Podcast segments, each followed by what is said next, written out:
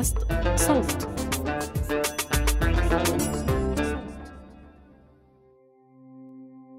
كل سنة بنسمع عن مرض جديد عم بنتشر بين البشر.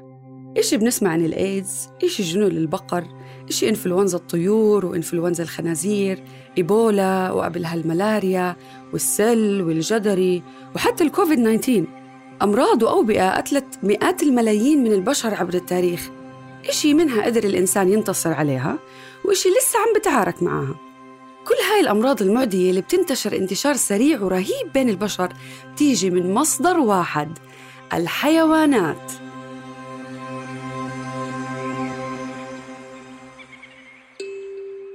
مرحبا يا أصدقائي. معكم سلام قطناني وراح أقدم لكم بودكاست معلوم من إنتاج صوت. هاي المرة بدي إياكم تركزوا بصوتي وبس وبس وبس وبس. وتسمعوا شو عم بحكي منيح. حابة كالعادة أعمل الإشي اللي بحبه بإني أقدم لكم معلومات حلوة بس هالمرة بالصوت والتجربة رح تكون حلوة كتير. على كفالتي.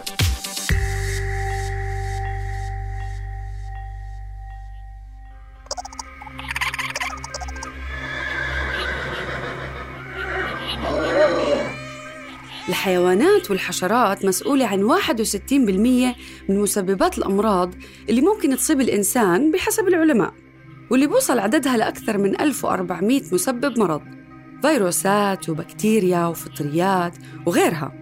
مئات الأمراض منها برجع أصلهم للحيوانات وفي علماء بيروحوا لأبعد من هيك وبيقولوا إنه ممكن كل الأمراض يكون أصلها بالنهاية من الحيوانات. والسؤال هون كيف بتنتقل هاي الفيروسات والبكتيريا؟ إمتى بلش الموضوع؟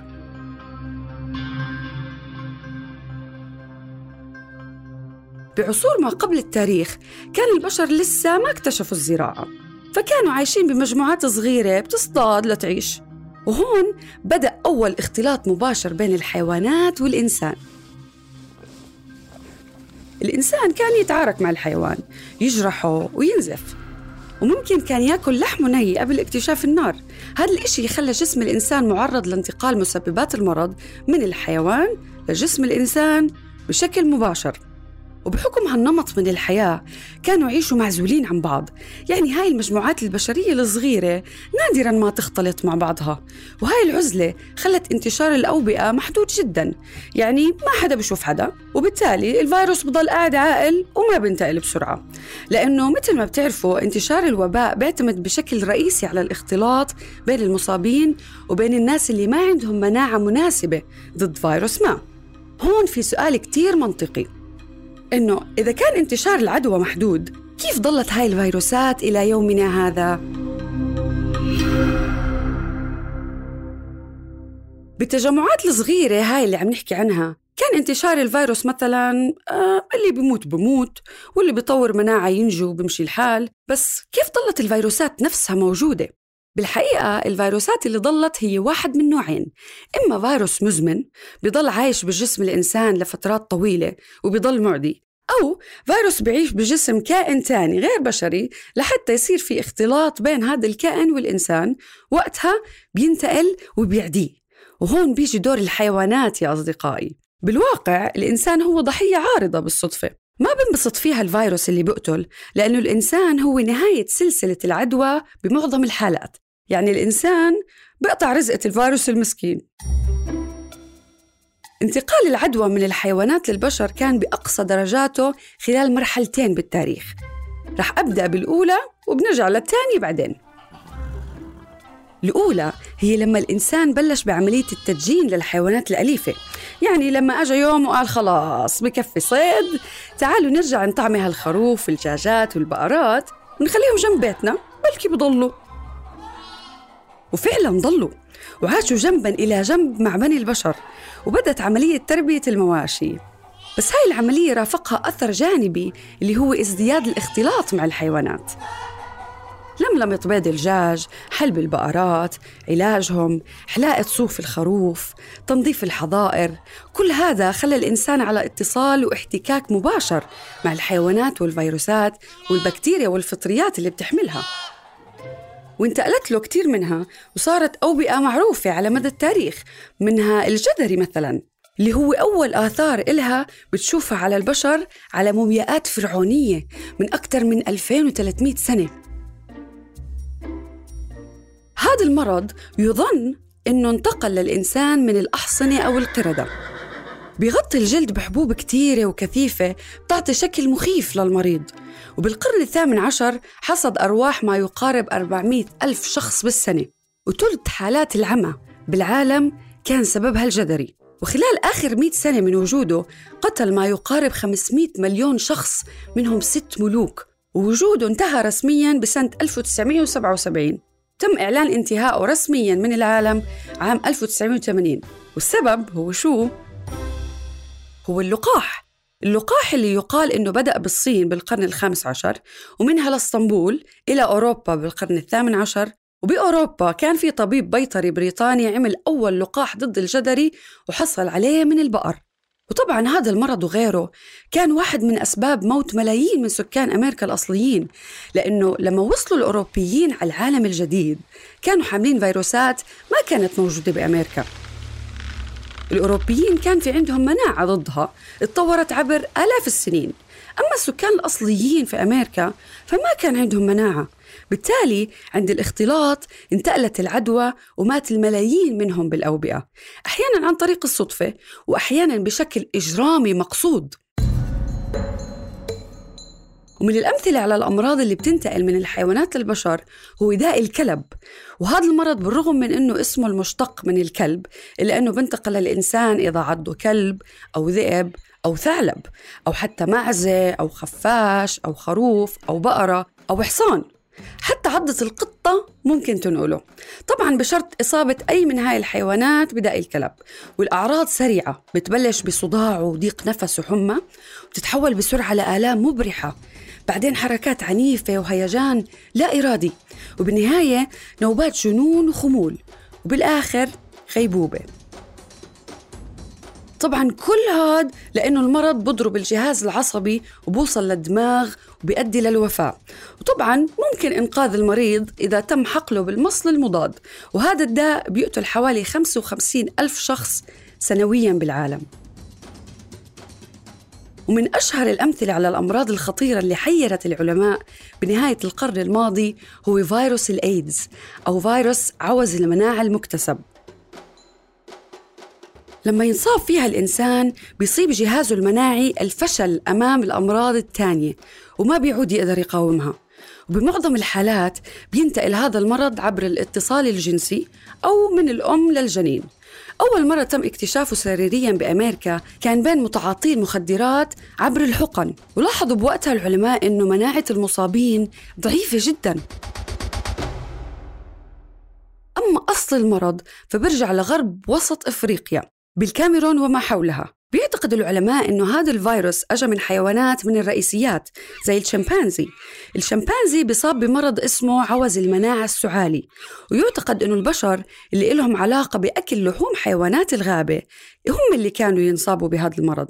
وتطور وتحور عندهم وصار الإيدز أما انتشاره بالعالم فبدأ ينشأ أيام الاستعمار الأوروبي لأفريقيا. لا تستغربوا وقت احتلت أوروبا إفريقيا وبنت فيها مدن ببداية القرن العشرين وصار البشر يختلطوا فيها وصار فيها مواخير يترددوا عليها الأوروبيين فانتشرت الدعارة وأمراض القرحة التناسلية مثل الزهري. ولاحقا خلال الحرب العالمية الثانية وبسبب ممارسات طبية غير صحية بنقل الدم واستخدام الحقن أكثر من مرة انتقل المرض بشكل أسرع بالخمسينات ووصل لأمريكا وانتشر بالعالم كله. والأمثلة الثانية كثيرة جدا الجمرة الخبيثة من المواشي والأحصنة إنفلونزا الطيور من الدجاج خصوصا. جنون البقر الإيبولا من القرود والشمبانزيز والغوريلاز السل من حيوانات متعددة. وأخيرا وليس اخرا الكوفيد 19 أو الكورونا اللي بظن العلماء وهم مش متأكدين من الموضوع إنه اجى أساسا من حيوانات مثل الخفاش وغيره. وكل هاي الأمراض وغيرها كانت ولا يزال بعضها إلى يومنا هذا مسؤول عن موت ملايين البشر سنويا. طبعا في كثير منها بتم القضاء عليه مثل ما حكينا زي ما حكينا عن الجدري عن طريق تطور العلم وتطور اللقاحات. في منها لسه عم بفتك بالإنسان في أنحاء العالم وخصوصا في الدول الأكثر فقرا بأفريقيا.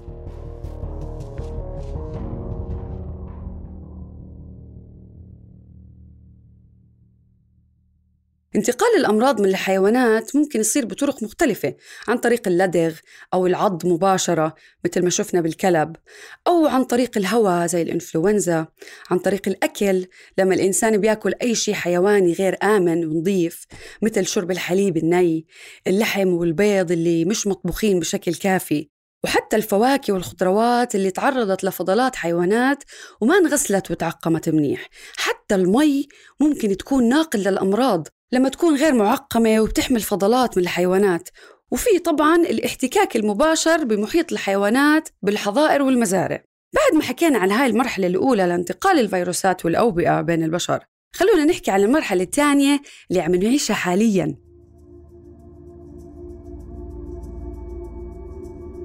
من بداية الألفية الحالية عم يتم الكشف عن مرض جديد كل 14 ل 16 شهر. مقابل مرض جديد كل 10 ل 15 سنة بال 1970 هذا التطور الأخير بيعزوه العلماء لعدة أسباب وأهمها هي تغير شروط الحياة على سطح الكرة الأرضية بالسنوات الأخيرة توسع المدن بشكل متسارع وهائل وزيادة أعداد المواشي والطيور اللي بيربوها بهدف الغذاء ليلبي حاجات الأعداد المتزايدة من البشر بشكل سريع. وهالأعداد عم تكتر بأماكن ريفية قريبة من المدن. وهذا الشيء عم يعمل اختلاط واحتكاك كبير بين الإنسان والحيوانات لم يسبق له مثيل. قطع الأشجار والمناجم والبناء والقضاء على الغابات وصول الإنسان لأماكن بعيدة جدا داخل الغابات. المكان اللي المفروض يكون فقط للحيوانات. الزراعة الجائرة على حساب الغابات والاحتباس الحراري طبعا. وكل هذا لأهداف اقتصادية بحتة.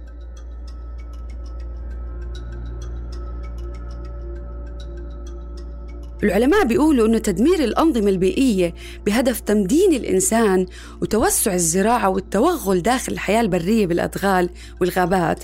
كلها عوامل عم تهدد التنوع البيئي وتخلي الاحتكاك مع بيئة الحيوانات أكبر وأكبر وبالتالي خطر العدوى أكبر برضه علماء وخبراء عملوا دراسات وطلع معاهم إنه القضاء على التنوع البيئي عم بيزيد خطر انتشار الفيروسات لدرجة إنه ممكن يوصل عدد الفيروسات اللي ممكن تنتقل عن طريق الحيوانات ل 850 ألف فيروس.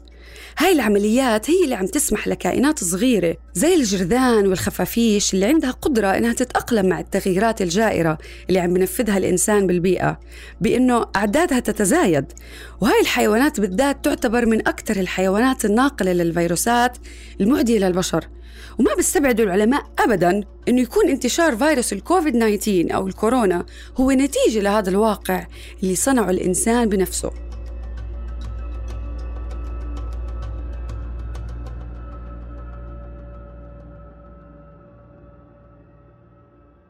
هذا الفيروس اللي خلانا ننحجر ببيوتنا لشهور طويلة وضرب الاقتصاد العالمي وقتل ملايين البشر حول العالم وفرض نمط حياة جديد علينا كلنا ابتداء من لبس الكمامة وخسارة العمل وانهيار القطاع السياحي والرياضي وانتهاء بالموت.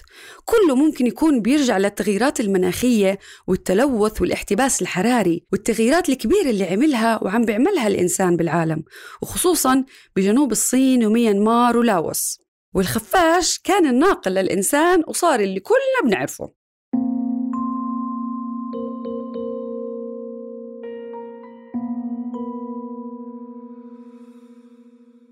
بالنهاية ممكن نعتبر أنه الحيوانات هي أهم وأخطر ناقل للأمراض للإنسان. بس الإنسان بعد كل هذا التطور العلمي اللي وصلنا له والتطور الطبي والصحي وكل التطورات اللي بحياتنا اليوم لا يزال هو اللي عم بيخرب صحته بإيده عم بيخرب البيئة المحيطة فيه لأسباب اقتصادية بحتة بحثا عن الربح والأموال. إن كان قطع الغابات بأندونيسيا لزراعة النخيل وتصدير زيت النخيل أو القضاء على غابات الأمازون اللي هي رئة الأرض بهدف تحويلها لمزارع وأماكن لتربية الحيوانات أو توسع المدن حول العالم على حساب الغابات والبيئة اللي المفروض تكون متوازنة لولا نشاط بعض البشر. يعني بكثير من الحالات الأمراض اللي بتيجي هي لأنه الإنسان هو اللي عم بتعدى على بيئة الحيوان وليس العكس.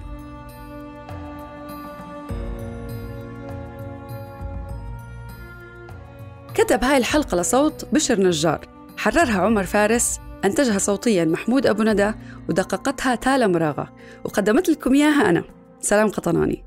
بتمنى تكونوا استمتعتوا وبشوفكم بالحلقة الجاي. سلام.